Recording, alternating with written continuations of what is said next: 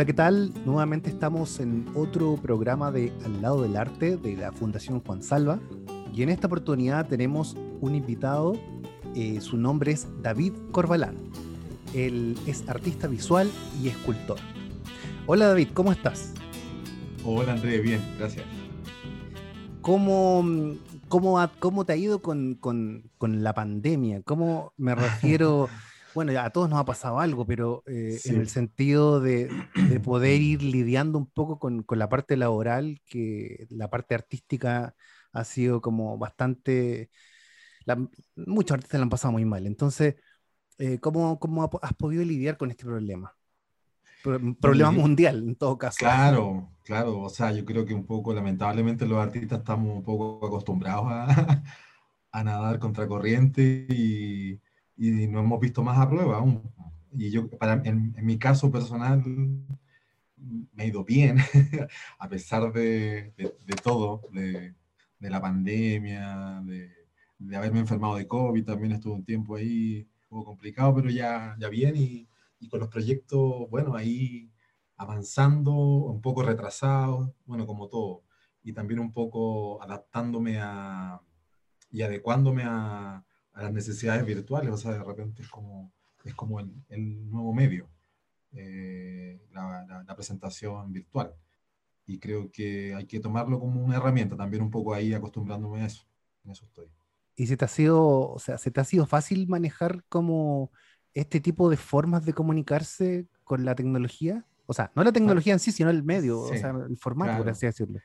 Claro, el formato a mí me, me incomoda un poco, o sea, de hecho, por eso me hice escultor yo comencé estudiando diseño, imagínate, gráfico y, y, y escapé de, de eso, de, de, las pantallas, pues, de, la bidimensión. Entonces, claro, para mí es incómodo porque yo me, me, me, me nutrí de la, de la escultura porque, porque la presencia de la obra es la que a mí me da vida. Entonces, claro, de repente verlo todo ya por el, el sedazo de la, de la pantalla, de, claro, es como un poco, no es, no, es lo mismo, no, no, no, es igual. Pero sí, igual yo creo que hay que tomarlo, como te decía, como una herramienta que, que puede tener cosas positivas y en este caso es, eh, no sé, la rapidez, eh, de repente tu, tu, tu, obra, tu, no sé, tus proyectos pueden llegar a más gente, pueden ser vistos por, por gente en, en, muchos lugares del mundo, entonces eso me parece súper interesante como como herramienta y creo que hay que saber aprovecharla. Sí, es, es una herramienta, como dices tú, que puede llegar a cualquier parte del mundo, pero, eh, pero sí, la verdad, a mí también me cuesta un poco en el sentido de como del orgánico, de eso, como de, de poder explicar cosas que a veces por la pantalla se hace difícil o no sé, e, e, es, es, todo un tema. Oye, David, y, y, y, volviendo, volviendo al pasado, ¿cómo, cuéntanos un poquito cómo, cómo, nace, cómo nace la idea de, de, lo que tú eres actualmente, profesionalmente, a lo que te dedicas. ¿Cómo parte esto? ¿En, en qué minuto? ¿En el colegio? ¿En la, el, no sé, a los, 18, a los 18 años? ¿En octavo básico? ¿Cómo parte esta, este acercamiento a, a, lo que te dedicas actualmente? Ah, eh, es, yo creo que es un camino, creo que estoy en él aún, eh, y, quiero seguir en él también. Creo que se va construyendo, no, no, no, creo que uno esté eh, hecho ya. Y para mí creo que el inicio también es como, es como un poco eh, borroso, porque de niño sé que dibujaba, pero no era tan bueno para el dibujo, pero sí, siempre me inquietó el dibujo, eh, la escultura nunca me interesó realmente, me interesaba, me interesaba el arte, me interesaba la danza, me interesaba el ballet, así de muy, muy niño, pero, pero nunca me propuse ni... Creo que al final es como que te encuentran, o uno de repente se ve enfrentado a ciertos caminos y, y te das cuenta que es tu camino. Creo que esos momentos sí fueron como, quizá, como tú decías, a los 18, cuando entré a estudiar diseño, pero de, estando en diseño me di cuenta que no era diseñador. Y, y luego cuando me fui a, a, España, como me fui a los 24 a estudiar arte, arte contemporáneo, y claro, ya ahí sí, eso fue como, eh, yo antes ya había decidido, yo ya estaba claro eh, que amaba la pintura, mmm, pero eh, yo quería ser pintor, pero al final es como, es lo que te digo, te, encuentras de repente con, en un camino y resulta que es otro. Y sigo en eso, sigo como descubriéndome, eh, eh, siempre trabajando, desarrollando habilidades, digamos que habilidades artísticas siempre tuve de niño, pero muy diversas, o sea, como te, te decía, tenía también intereses muy diversos, pero de pronto, ahora digamos como, como una decisión, creo que uno, uno lo sabe desde siempre, desde niño, uno sabe que, es como, aunque suene un poco raro, es como un llamado, o sea, no te queda otra que, claro, no, no que es como un instinto. Oye, y, el salto de, de, poder estudiar en el extranjero, ¿cómo, cómo se da? ¿Cómo, cómo, fue, cómo es esa experiencia en, en, en, el resultado de lo que actualmente estás haciendo? O sea, ¿en qué incide? Obviamente son estudios y los estudios son súper importantes, sobre todo en, a veces en el arte, pero ¿cómo impacta eso en términos de la, quizás de la obra? Claro, era algo, algo muy buscado por mí. Yo, yo quería... Mm, quería encontrarme con, de alguna forma con la academia, pero de un modo un poquito más maduro, que no, eh, quería encontrarme con cierto, con, una búsqueda ya, ya, ya encaminada. Entonces, eh, para mí fue como muy bueno entrar a esa edad, a los 24, y llegar a, a, Madrid a estudiar arte contemporáneo y luego escultura, me especialicé en escultura. Para mí fue como, bueno, muy nutritivo, realmente no, eh, pude, eh, pude dar mucho espacio a mi investigación eh, sin verla aplastada. de repente gente muy joven que, que adopta discursos muy rápido, muy sin haber vivido muchas cosas y creo que de pronto puede, puede, puede marcar mucho el camino de, de un artista. Y para, en mi caso, para mí era muy importante haber tenido ya una búsqueda primero, o sea, incluso autodidacta en el tema pintura. Pero ya luego estudié y, claro, fue como lo que te decía, pues enfrentarse a la academia, eh, descubrir, descubrir eh, eh, personas también dentro de la, de, la, de la, universidad en la que estuve, pero también artistas que, que inspiran, gente que, en algún momento hasta el día de hoy me sigue inspirando su, su, su recorrido, su trabajo, la huella que, que dejan. Y creo que, bueno, ahí ya eh, puedes tú plantearte eh, ser un poco más, ser, eh, crecer, crecer de otra forma, de una forma profesional, digo. Y, sí, o sea, totalmente nutritivo, no digo que sea 100% necesario, hay gente que artistas autodidactas que son excelentes y que se van nutriendo de otras formas y es muy válido. Y yo creo que cada uno tiene que encontrar su, eh, digamos, su, su mezcla perfecta. en los momentos perfectos creo que sí, que es, bien necesario eh, eh, hacerle caso a ese instinto de, de, en qué momento darte un espacio para investigación personal, para estar dentro de, de, una institución, de una academia. Eso, creo que, que es importante respetar los tiempos de cada uno. Y uno siempre, uno siempre tiene a veces una maestra o un maestro que, que, lo marca, no necesariamente por, digamos, los, que los conocimientos, sino por, por el mensaje, así como te, tú te recuerdas de alguna maestra o maestra que te haya hecho así como un clic y así que, que, hayas tomado su consejo eh, y que de alguna manera uno lo lo va aplicando en la vida cotidiana con, lo, con la profesión que hace. Yo diría mis padres, porque de alguna forma me, me, permitieron ser libre y tomar mis propias decisiones. Y creo que es la, es la desde muy pequeño, entonces esa es la mejor enseñanza. Ya luego eh, hay personas que quizá eh, tienen que ver con la forma de ser de cada uno, pero mm, eh, yo he tenido, quizá he, tenido maestros que no se han dado cuenta que han sido mis maestros y yo he aprendido observándolo O he aprendido mucho de, de artistas que ya están muertos, viendo su obra en los museos y, que me han enseñado mucho.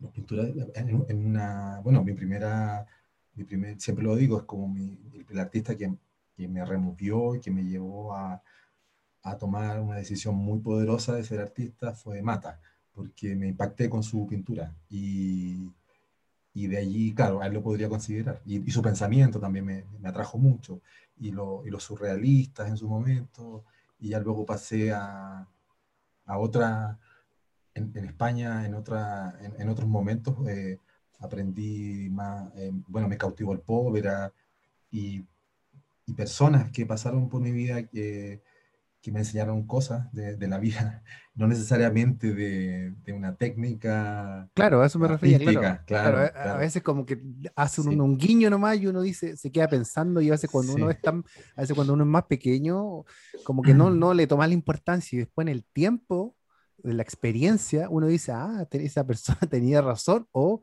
eh, no estaba tan perdida. Yo podría decirte mis padres, porque eh, a, a, ellos les debo esta, este como olfato y de, de, seguir siendo independiente, de, porque también cuando tú es como de repente es como seguir a alguien, de repente eh, es complejo, es como eh, tienes que abrir caminos, o sea, tienes, obviamente tienes que respetar a, a, quienes vienen detrás tuyo, pero también tienes que abrir nuevos caminos y de repente te tienes que escuchar mucho tú, o sea, tienes que tener como... Entonces yo realmente así como personas que eh, como que yo me tocó abrir camino en lugares donde no habían y, y romper muchos esquemas, entonces tampoco eh, he seguido a nadie. ¿Y, y tus, padres estaban, eh, tus padres tenían alguna relación o la mantienen con, con el arte? Mm, realmente no.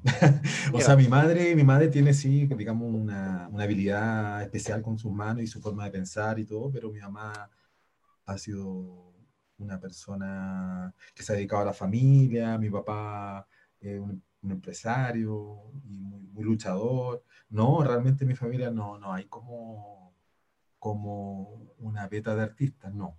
Eh, hay pensadores, sí, tengo, tengo mis hermanos y, y, otros parientes, pero en general no. Yo he sido lo que te decía, pues, como abriendo camino, entonces lo que yo más he necesitado me lo han dado que que el espacio y la libertad para, para tomar mis decisiones. Entonces realmente así eso, es como uno aprende. Eso es súper relevante, sobre todo en, en, en, el ámbito artístico, que los padres, no necesariamente, como dices tú, que tengan un vínculo con el arte, pero sí que te expresen de alguna manera esa, esa, esa voluntad propia que cada uno debería elegir y obviamente eh, tener el apoyo, ya sea de una u otra forma.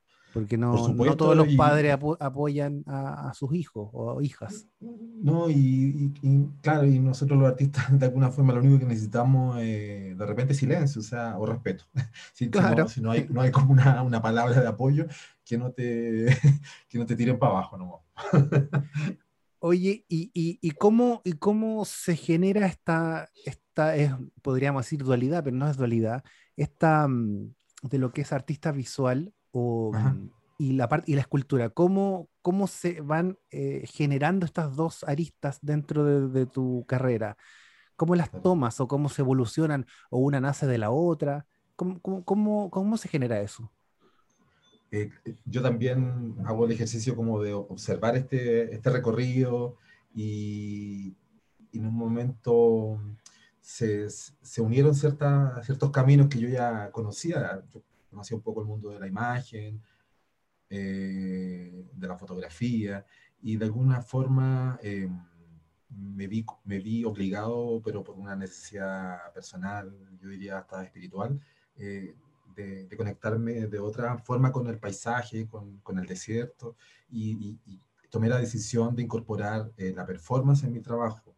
Y, y la performance como una acción que tiene que ser de alguna forma registrada y, y, ahí, y, ahí, entró la foto, ahí entró, entró digamos, la, la fotografía de, de, la, de, la, performance. Eh, y, la incorporación también como un poco tocando ciertas fronteras, porque mi idea era, era crear quizás cierta escultura en el, en el paisaje y se transformó eh, en una obra en que, en que, yo fui parte de, de, esa, de esa escultura, o sea, utilicé mi cuerpo como, como una parte de, eh, haciendo un, un, diálogo con la escultura y con el paisaje. Y, y, de allí nacieron como esta, esta, esta necesidad, como te decía, como casi espiritual de, de, conexión y de agradecimiento con los diferentes paisajes que, me, que, yo, que he conocido, que, he podido, en los cuales he podido habitar, vivir, y, de allí nació este, esta, este nuevo, digamos, lenguaje. Eh, bueno, en realidad es como, no es, nuevo, porque ya mucha gente lo ha hecho, pero en mi, en mi caso personal era abrir una, una tocar frontera, eh, salirme del objeto escultórico, llegar a, a la performance, pero con mucho, no miedo, pero mucho respeto, porque me lo tomo yo muy, muy, muy, muy en serio. Y, y de allí nació, bueno, hay una serie de, de obras que, que, vengo desarrollando desde el 2018 formalmente, pero yo ya había hecho acciones territoriales desde mucho antes, 2005 por ahí. Y de ahí nació esta, esta necesidad como de, de involucrar nuevos medios. Y, yo creo que continúa porque actualmente mi obra está siendo más bien reconocida como un trabajo eh, como de artesano, lo cual a mí me, enorgullece porque realmente el trabajo artesanal me habla mucho de, me hace mucho sentido eh, referente a, al contacto con la materia, a, a la forma de trabajar, a, a, lo, a lo sincero, no quiero decir que la, claro. pero, pero se puede dar. Pero por ejemplo, cuando, pero cuando tú estás creando, o sea, por ejemplo, la parte visual, eh, se, se, te mm, ocurre o, esa imaginación llega eh, desde un punto cero, por así decirlo. Es decir, tú haces, igual que la escultura, uno, no sé, uno tiene un proyecto, hace un boceto y después termina la escultura. ¿En la parte visual pasa un poco lo mismo o se van eh, es decir, por ejemplo, tú estás haciendo una escultura y, en ese momento de la, de, la, creación de la escultura se te viene una idea que necesitas como plasmar en esa otra dirección que sería la parte visual. ¿Cómo, cómo se generan esas dos creaciones? Es como un proceso muy, muy, a veces muy lento, a veces más rápido, pero muy orgánico. Entonces, yo me doy cuenta como cuando voy construyendo mi obra, de repente eh, paro. Y de repente hay esculturas que he dejado dos años ahí como en stand-by y están esperando eh, un momento, están, están esperándonos. Yo de, repente me cuesta explicarlo, pero es como, eh, como que las piezas calzan y encaja todo. Pero, y de repente eso tarda mucho, años, y otras veces más rápido. Y lo mismo con, con digamos, con el resultado visual son procesos, o sea, desde, no sé, desde la creación de una escultura hasta llevarla a un estudio fotográfico y de pronto eh, cobran otra, otra dimensión. Yo mismo a veces tardo, en, me demoro en entender lo que estoy haciendo, me demoro en comprender. Otras veces eh, tengo la idea previa y, y, me ha pasado también eh, últimamente con obra más grande que estoy creando intervenciones en espacios público, y de repente me doy cuenta que la obra tiene un diálogo tan potente con, con, con, un lugar, y, y, realmente la obra me termina hablando eh, muy claro. Eh, entonces, yo puedo tener una idea previa. Eh, pocas veces me ha pasado que, que he tenido como la, la, la, visualización de la obra y, y la, la, materialización, todo así muy claro.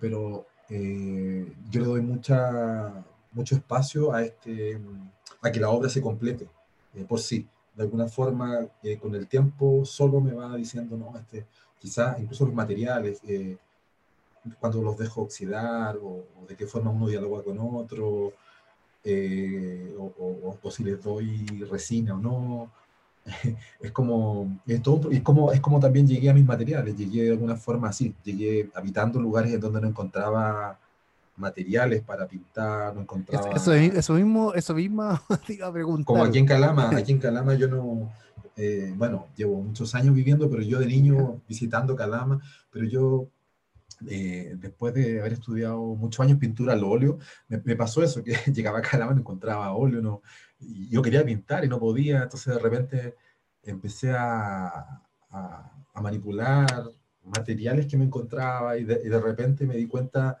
eh, de, de, un mundo que me estaba perdiendo eh, por enfocarme en, en, que había... Por eso yo te decía... Como, en un solo rumbo. por eso te decía el tema de la academia hasta cierto punto, porque claro, el, óleo, de dónde, de dónde viene, eh, digamos, toda la cultura europea, pero realmente acá tenemos eh, todo, o sea, tenemos paisaje, tenemos barro, tenemos metal, tenemos, entonces, eh, es ver, tenemos el arte textil, que últimamente me, me estoy encantando mucho con eso, y, es descubrir, y claro, yo de repente ya mi, digamos, mis materiales de, de, creación ya no los encuentro en una tienda de bellas artes, los encuentro en la ferretería.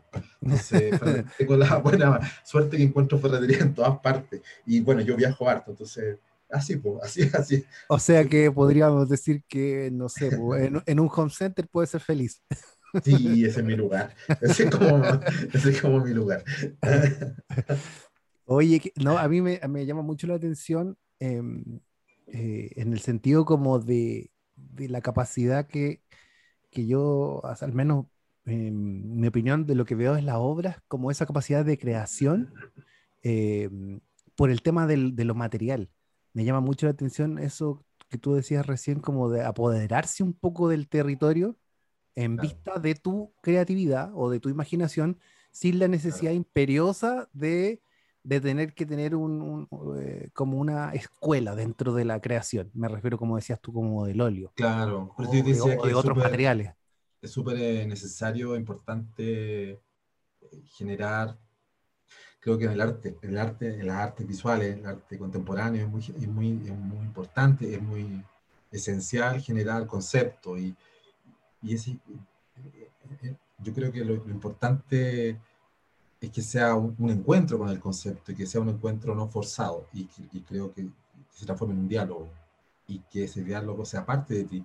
No, no, no, no, no apropiarse de, de, de, de diálogos ya, ya escritos por otros. Entonces, creo que para construir eso, eh, eso, hay que generar mucho espacio de observación, de tiempo, espacio, eh, creo que tenemos un país tan grande, tan largo para descubrir y creo que hay muchos artistas que no sé por qué se encierran tanto en Santiago y, y tenemos tanto territorio que, que, descubrir y tanto que descubrir y tanto que, que crear. Entonces de repente me, me, llama la atención, claro, quizá eh, por esto de, del centrismo en Santiago, pero, pero sí creo que es súper necesario este tipo, este espacio que hay que que hay que generar para que, para que dialogues con, con los conceptos, dialogues con, con la materia y que, que, te hable, que te hable y, tú, y tú respondiendo a eso. Y creo que al final eso es lo que somos los artistas. Pues, somos, claro, somos seres que dialogamos con la materia.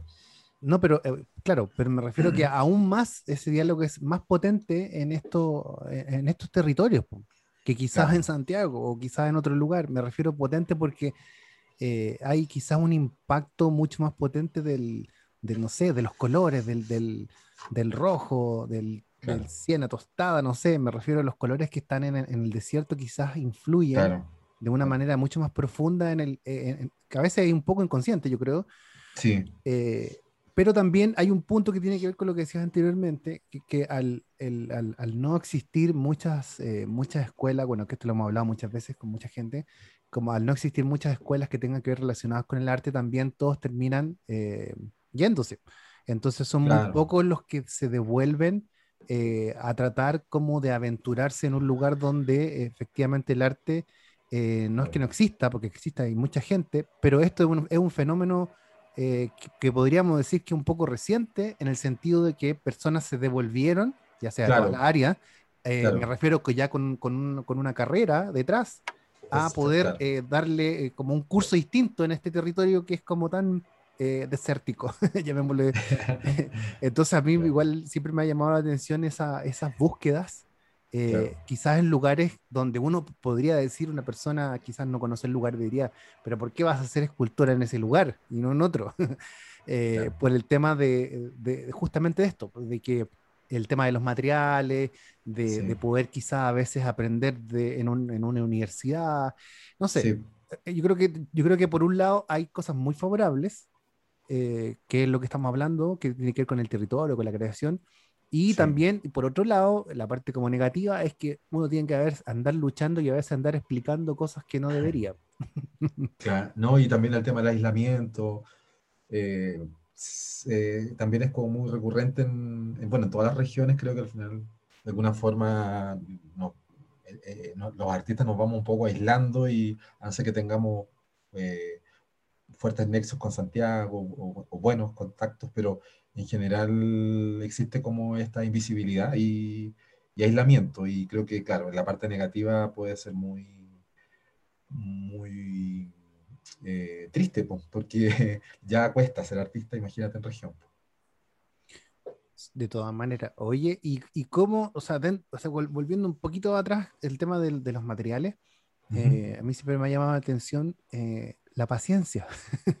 la paciencia al, al, al, ver una obra tuya, uno ve, aparte de, de, de, cosas así como de muy maestro, debo decirlo, como de mucha genialidad, eh, pero al mismo tiempo paciencia. ¿Cómo, cómo, cómo eres tú dentro de eso? Porque yo, como lo que decías anteriormente, que claro, la obra igual va hablando de cierta manera, pero también hay ciertas obras que necesitan eh, disciplina, necesitan un tiempo más, más o menos determinado para poder lograr ese objetivo. Entonces, ¿cómo, cómo funcionas tú con la disciplina en, en esa lógica?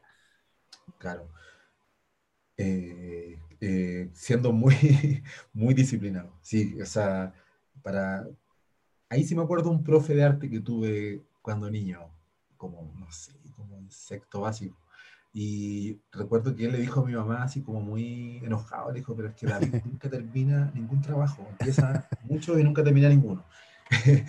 y me acuerdo de eso, no sé por qué se me quedó grabado. Y, claro, y creo que no es que, no es que el trabajo termine, o que, pero hay que darle un cierre. Yo creo que las obras hay que darle un, un cierre y de repente yo me demoro más de lo normal, creo, no sé, de repente me, en una escultura me puedo demorar tres años, cuatro años, porque me cuesta dar el cierre, y quizás también tiene que ver con mi vivencia, con que mm, narra mucho eh, el tiempo con, que, bueno, el tiempo que, que, viví mientras la construía, y no, no, es que tenga así como, ya perdí un poco el, los nexos emocionales con, con, mi obra, o sea, de alguna forma. Eh, porque es algo que se va dando de forma muy espontánea, o sea, ya cuando empiezas a vender o empiezas a, a, a mandar tu obra a diferentes lugares, como que de alguna forma tú eh, liberas esa, esa obra de ti. Y, y, me pasa eso, que de repente me gusta, claro, yo no me doy cuenta, porque yo no soy eh, acumulador de cosas, no me gusta, soy como bien minimalista en eso. Entonces, como que de repente, no es que me guste tener todo, estar rodeado de obras, ¿no? Pero de repente sí me doy cuenta que me acostumbro a tenerlas ahí a verla y me encantan. Y de repente hay obras que pasan años y me siguen encantando. Entonces, si a mí me siguen encantando, yo encuentro que está bien. O sea, para mí es como que pasa mi filtro de, de calidad. Pero sí eh, creo que tiene que ver mi... Es que para mí la, no, no, el, tema, el, concepto paci el concepto paciencia es como... Uf, es como bien complejo, como muy amplio y, y en mi caso... Eh, creo que habla, hablo más del tiempo, hablo de, más del uso del tiempo, de cómo estamos acostumbrados a, a hacerlo todo muy rápido y a quererlo todo muy rápido.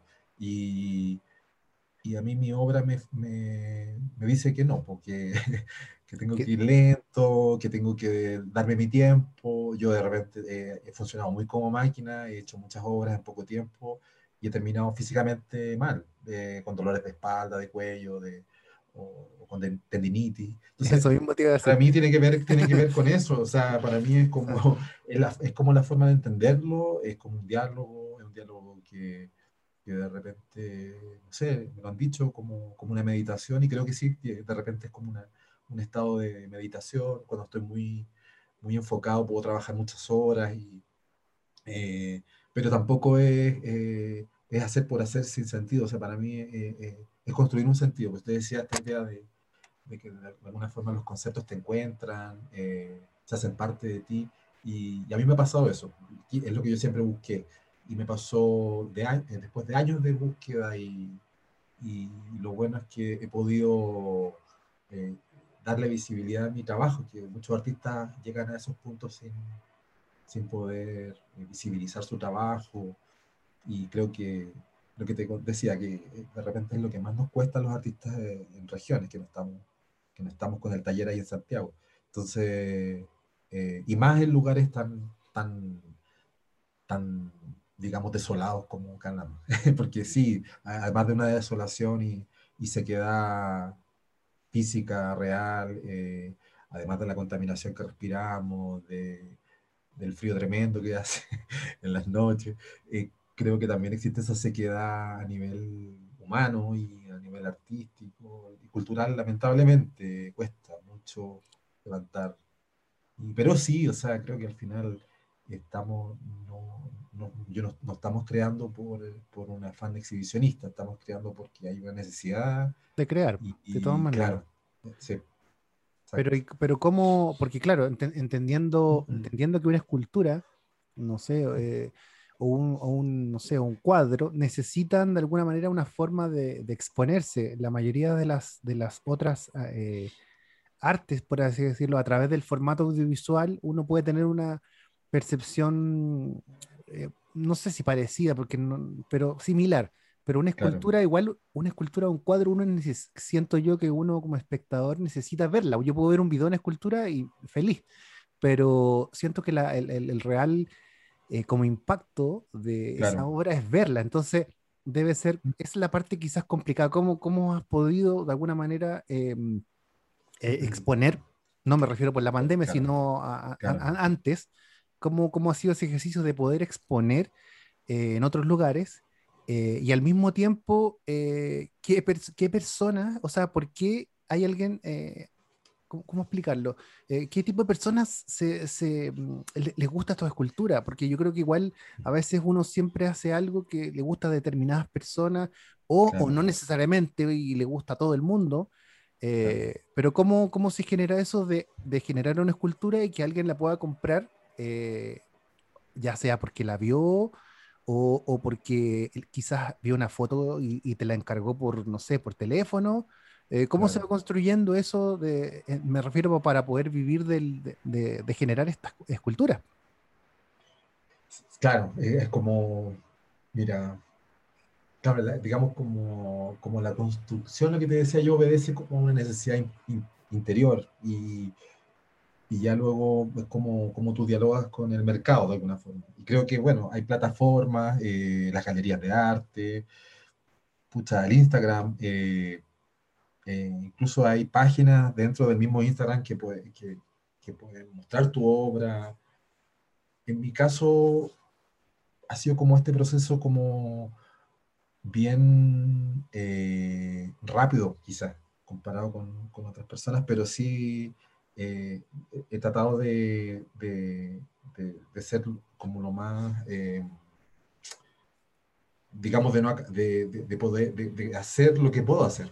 Eh, donde puedo, ¿me entiendes? Como no querer acaparar muchos lugares porque de repente hay mercados que pueden de repente querer tu trabajo y, te piden que hagas más obra, que repitas la misma obra, que hagan...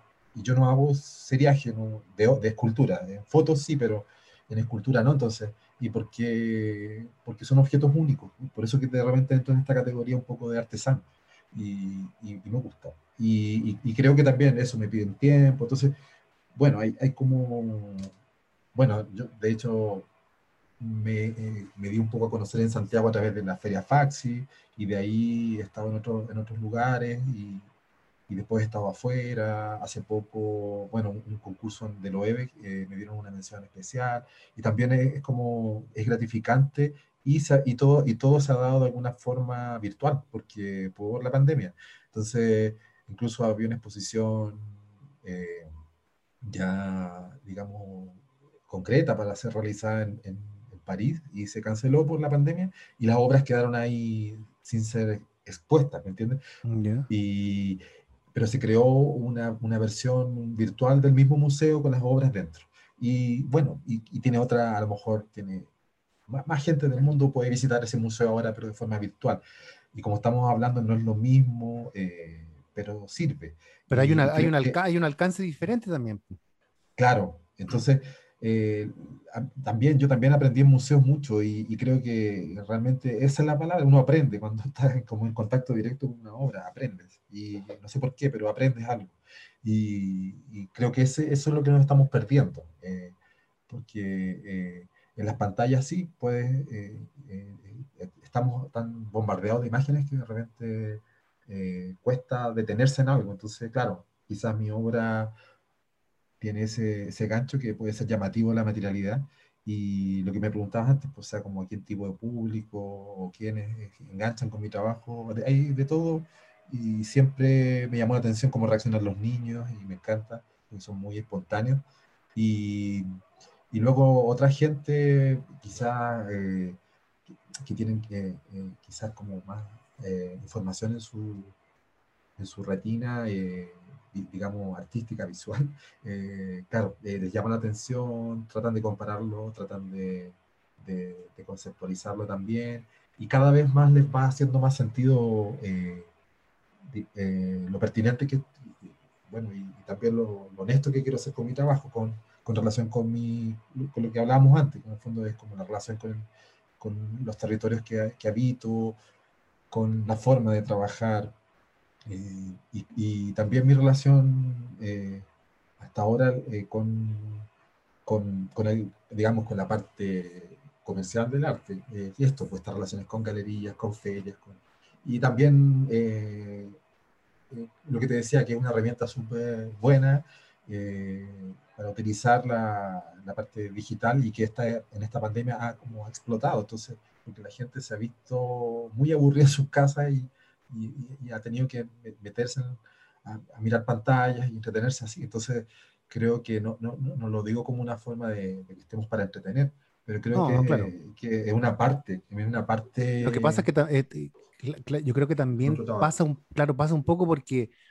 Eh, bueno, al, estar encerrado, yo creo que, bueno, hay mucha gente que tiene un poquito más de tiempo, pero otra no también. Pero me refiero con ese poquito de tiempo, también se genera la, posibilidad de, querer aprender también otras cosas. No necesariamente en, la, vida normal, de la, no sé, ver las noticias, comer y trabajar, eh, también eh, queda un espacio y es bonito y que, la gente que de alguna manera que le llame la atención este tipo de cosas eh, para que sea parte de lo normal también, no, no, no, no como de repente hemos hablado con otras personas que como no, no por el hecho que tenga que ser arte, uno se va a sentir, se va a sentir distinto, sino que el arte debería ser parte como de la vida cotidiana, de lo normal que una persona eh, lo tenga, no necesariamente porque se va a comprar cuadros y, discos, pero sí que haya un diálogo con, estas, con el arte, más, más normal.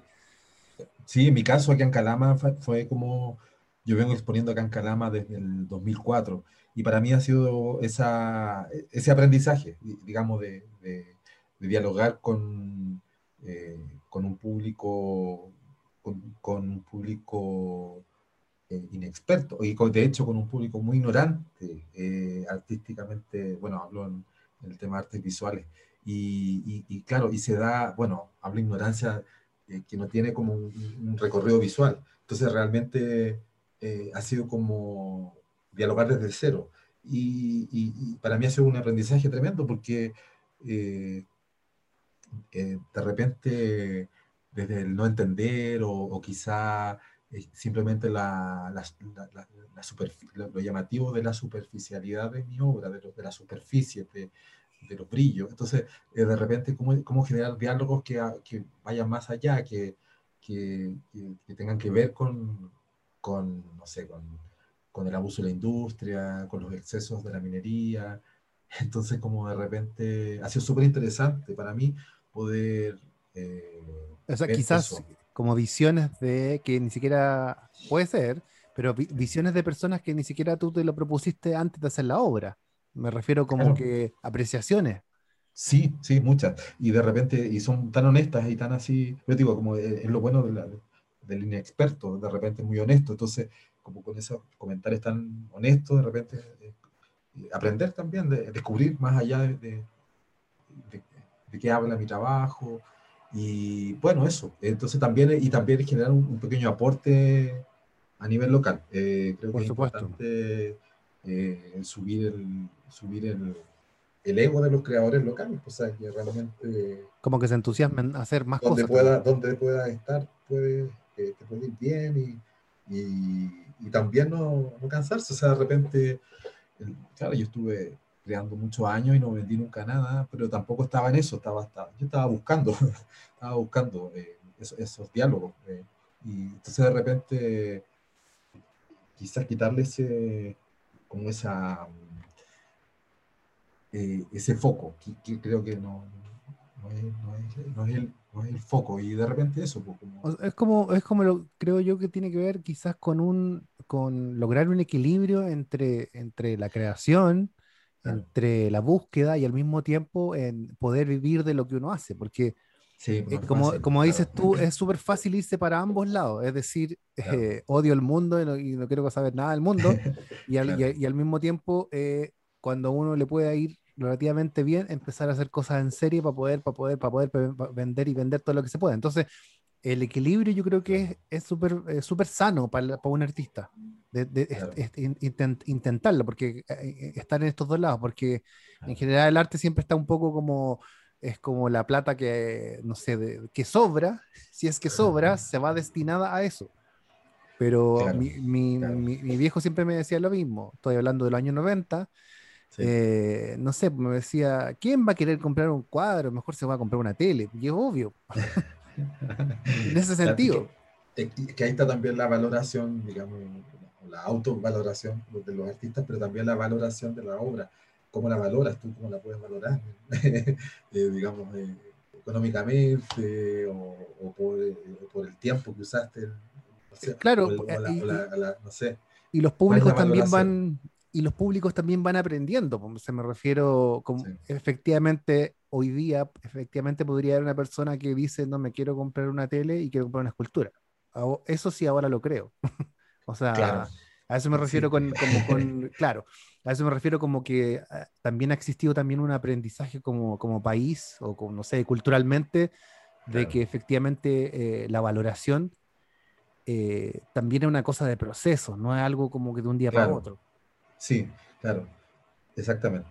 Eh, es como la, la, educación, o sea, de repente se va, en, en, este, en este caso, como incluso se va creo que las nuevas generaciones, ya hablo de, gente de, 40 hacia abajo, ¿Mm? eh, están teniendo como una apertura mayor, quizás. Incluso coleccionistas jóvenes, gente que está abriéndose como a este mundo, está descubriendo, y también verlo como, no solo como quizá hacerle, ayudar a un artista, sino como eh, generar eh, una inversión también, de repente se puede, se puede entender así. Eh, pero creo que sí es importante generar como esta, esta conciencia de, la importancia del arte, de, vivir con arte, de, no te hablo de comprarlo, sino de vivirlo, de, entenderlo, de, experimentarlo. Claro, totalmente, eso, exactamente. Y creo que estamos cada vez más abiertos a, esa, a entender esa necesidad.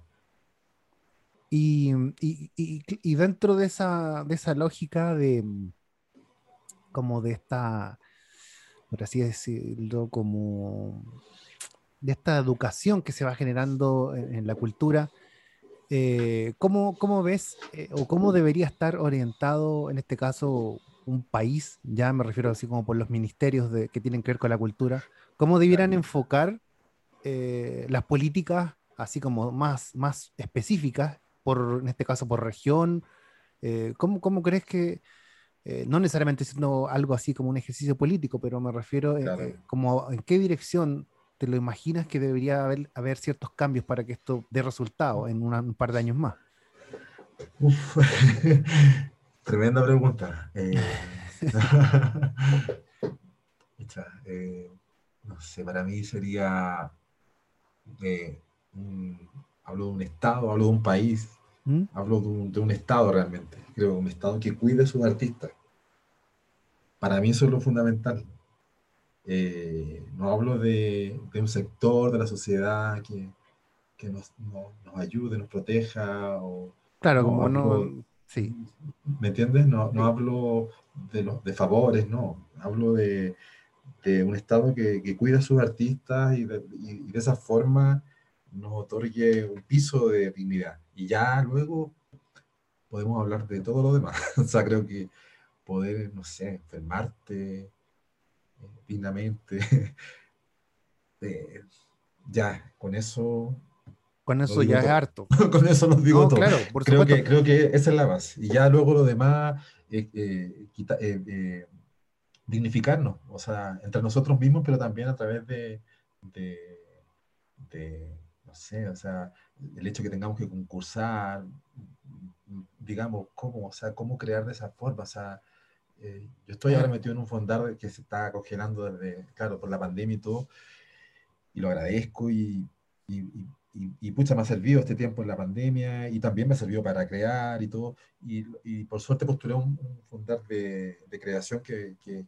me ha permitido tener cierta flexibilidad en, mi creación, pero creo que concursar de esa forma no, es lo mejor. O sea, eh, incluso mal acostumbra a muchos artistas que están ahí siempre en los fondar. Y no, creo que yo hablo de cuidar eh, a, las personas, eh, bueno, ya hablo en general también, pero sí me parece que de pronto necesitamos eh, crear, eh, quizás no, no, no, no, digo que estén mal los, fondos, pero sí yo digo que, el acostumbramiento ¿no? de repente es un poco insano. Y, y por otro lado, me, me parece que tenemos que no, y la competencia. Y la competencia también se escucha hasta, esto mismo que están haciendo ahora de, de los premios nacionales de arte, como ¿Mm? postulando como si fueran candidatos políticos.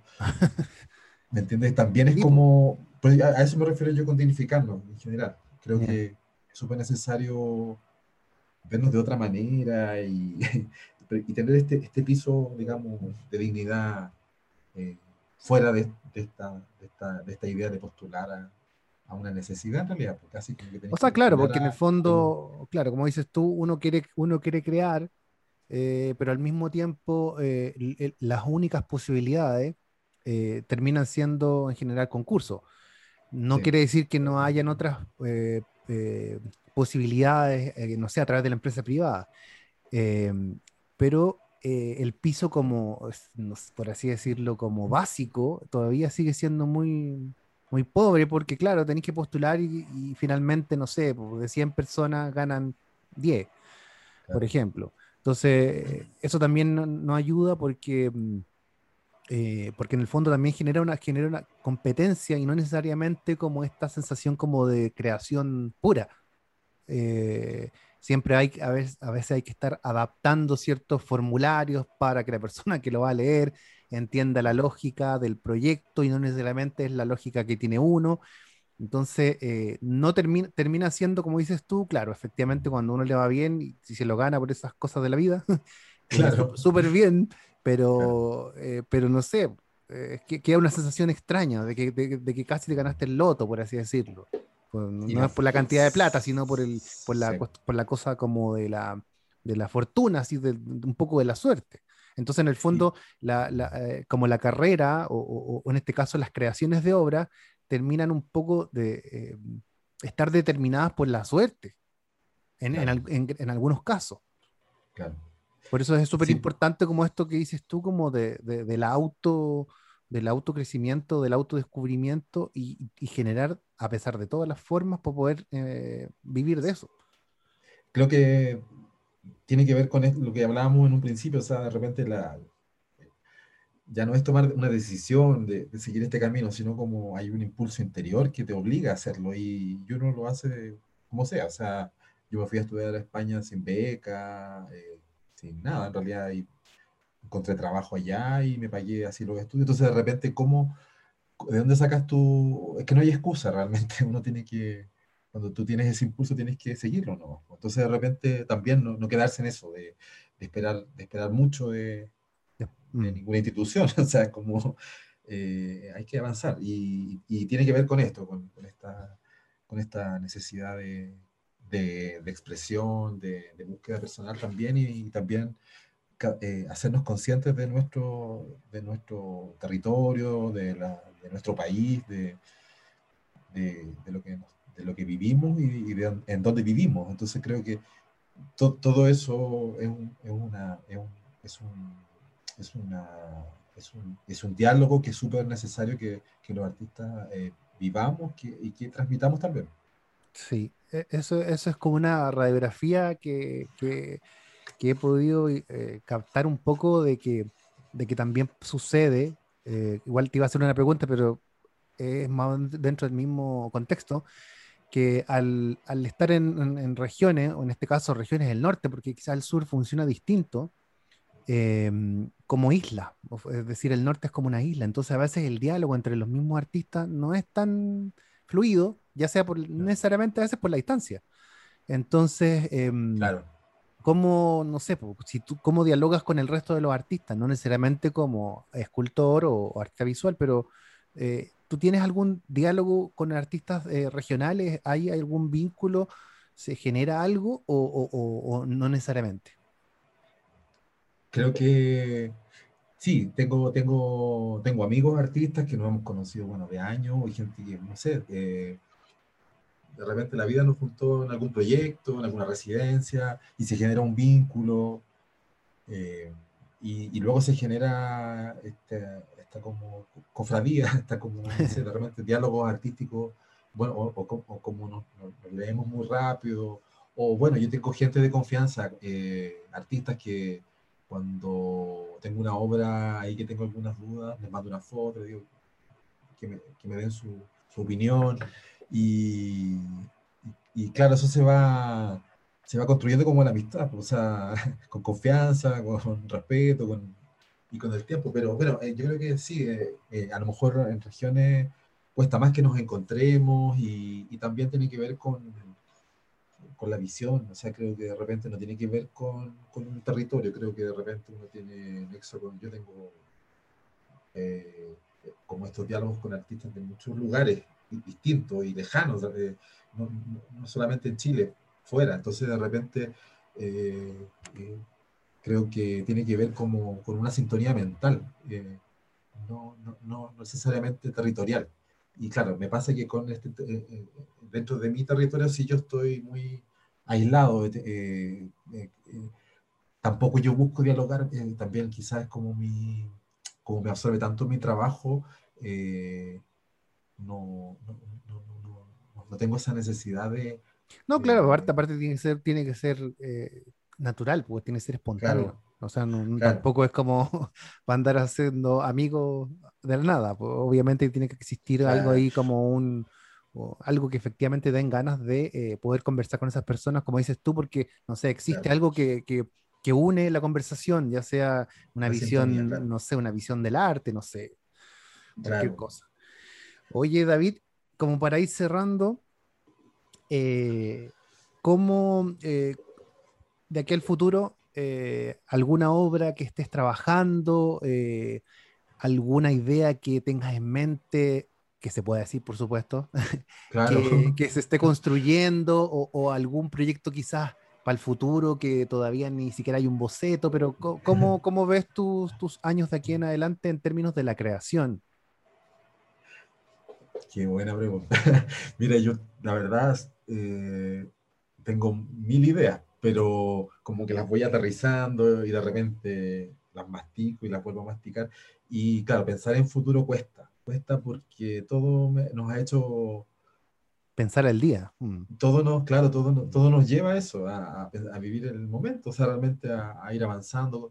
Y, y más, yo tuve un, aprendizaje bien duro con el COVID personal, entonces como que eh, yo feliz de seguir respirando y, bien, pero claro, entonces yo desde la, desde la pre-pandemia, pandemia y todo, te conté que, que, estoy con un fondar y realmente ese, fondar ha sido un proyecto que le he podido dar más tiempo del de necesario por, por, por las postergaciones de, de, Normal, claro. Entonces, claro, entonces eh, estoy en eso ahora, estoy en un proyecto eh, de creación escultura, escultura, digamos, sonora. Estoy trabajando con una artista sonora que es Priscila Peralta, ecuatoriana, y estamos trabajando, bueno, a distancia, pero unidos.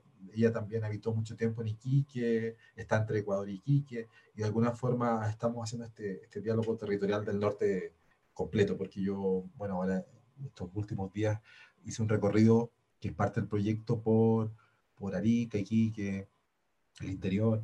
Y bueno, el proyecto es esto, una creación escultórica y la interpretación sonora de Priscila, de mi obra, y yo también una, interpretación escultórica de su, de su obra sonora. Y, Mm, y el resultado está a punto, a punto de salir. Ya, De salir, nosotros ya. estamos, claro, nosotros queremos exponerlo esto acá en Calama, en la Galería Pablo Neruda. Estamos proyectando, bueno, se viene aplazando, aplazando, pero debería ser ya como máxima fecha en noviembre. Esperemos que se pueda hacer presencial, es lo que más queremos porque realmente va a ser una experiencia. Y también eh, yo estoy muy contento porque esta obra ha tenido otro, otro eh, ha tomado otros rumbos. eh, estoy ahora a punto de, hay un- una, una- una escultura grande, eh, está hecha en módulos, y esta escultura la quiero instalar en un lugar, eh, digamos, no quiero adelantar mucho, pero es un edificio eh, icónico de la ciudad, y, y en el fondo va, va a generar un diálogo que me interesa Ah, mucho qué, que, se qué interesante. qué que me interesa mucho generar este diálogo de mi escultura Con, con, con un edificio que representa, digamos, eh, el poder, el poder económico de la capital minera de Chile y ¿ya? generar un diálogo a través de una imagen. Creo que va a ser una, una performance muy interesante y, y, y espero poder mostrarla y también eh, mostrar eh, cierta madu- maduración que he podido conseguir en mi, en mi trabajo en estos años de investigación, de, de- de vida acá en el norte. Eh, a mí, yo soy inquieto, me gusta moverme, entonces tampoco, eh, siempre, siempre vuelvo al norte, siempre, pero me gusta mucho descubrir otros lugares también. Entonces tampoco me veo mucho tiempo más aquí en Calama, pero sí... Pero O sea, sí, retornando, a lo- retornando al hogar, yo creo que uno siempre lo tira, el, el hogar lo, lo tira de alguna manera. Es Sí, como, sí, es claro. como un, un viaje, pero uno tiene que, como decían antiguamente, ahí donde está la, la- ¿cómo se llama? La pérgola, la que estaba en Antofagasta, en, la Plaza Colón, que si uno Ah, pasa sí. por abajo, siempre va a volver Ah, a su... sí, algo claro. así. Sí, algo así. algo así. Oye, David, eh, ha sido un gustazo poder conversar y poder dialogar sobre, sobre, sobre arte y sobre, lo, sobre tu carrera y, y tus obras. Eh, este, muy, no, no, eh, ¿cómo se llama el tema de, el tema del COVID? Oja- qué bueno que, que, que te pudiste reponer y saliste de eso, porque la verdad es que la cuestión, la cuestión no, no, no es ni siquiera batalla a veces, pero... No, eh, no, ahora pero- lo puedo contar así. Claro, Ahora. obviamente, pero, pero pucha, qué bueno que, que salió todo bien y, y obviamente tenés que seguir cuidándote porque esta cosa ahí Sí. está. Muchas Eh, gracias, Andrés, por, por la invitación y éxito en tu, en tu proyecto, en tu programa. Y te agradezco también porque eh, qué- qué bueno poder mostrar eh, en qué estamos. Lo que tú decías, como la radiografía de, de los artistas, de repente no contamos mucho, eh, de repente no guardamos muchas cosas y creo que es bueno exponernos de esta Mm, forma. ah, es claro, es hablar, hablar un poquito de lo que, lo que hace uno, es como para poder dialogar también en- entre, entre gente que finalmente le gusta el arte o, o vive por eso o lo apasiona de alguna manera. Así que Sí. yo muy feliz por, por la conversación y eh, nada más, eso. Así Muchas que gracias. adiós David, que estés muy bien. Adiós. Y, y, y ¿cómo se llama? Y eh, después, obviamente, cuando estén estos lanzamientos de tus obras, para poder también eh, eh, poder compartirlo y para que la, la gente lo pueda ver. Eso. Súper, súper, gracias. Ya, David. Nos vemos. Ya, Adiós. Nos vemos. Chao, chao.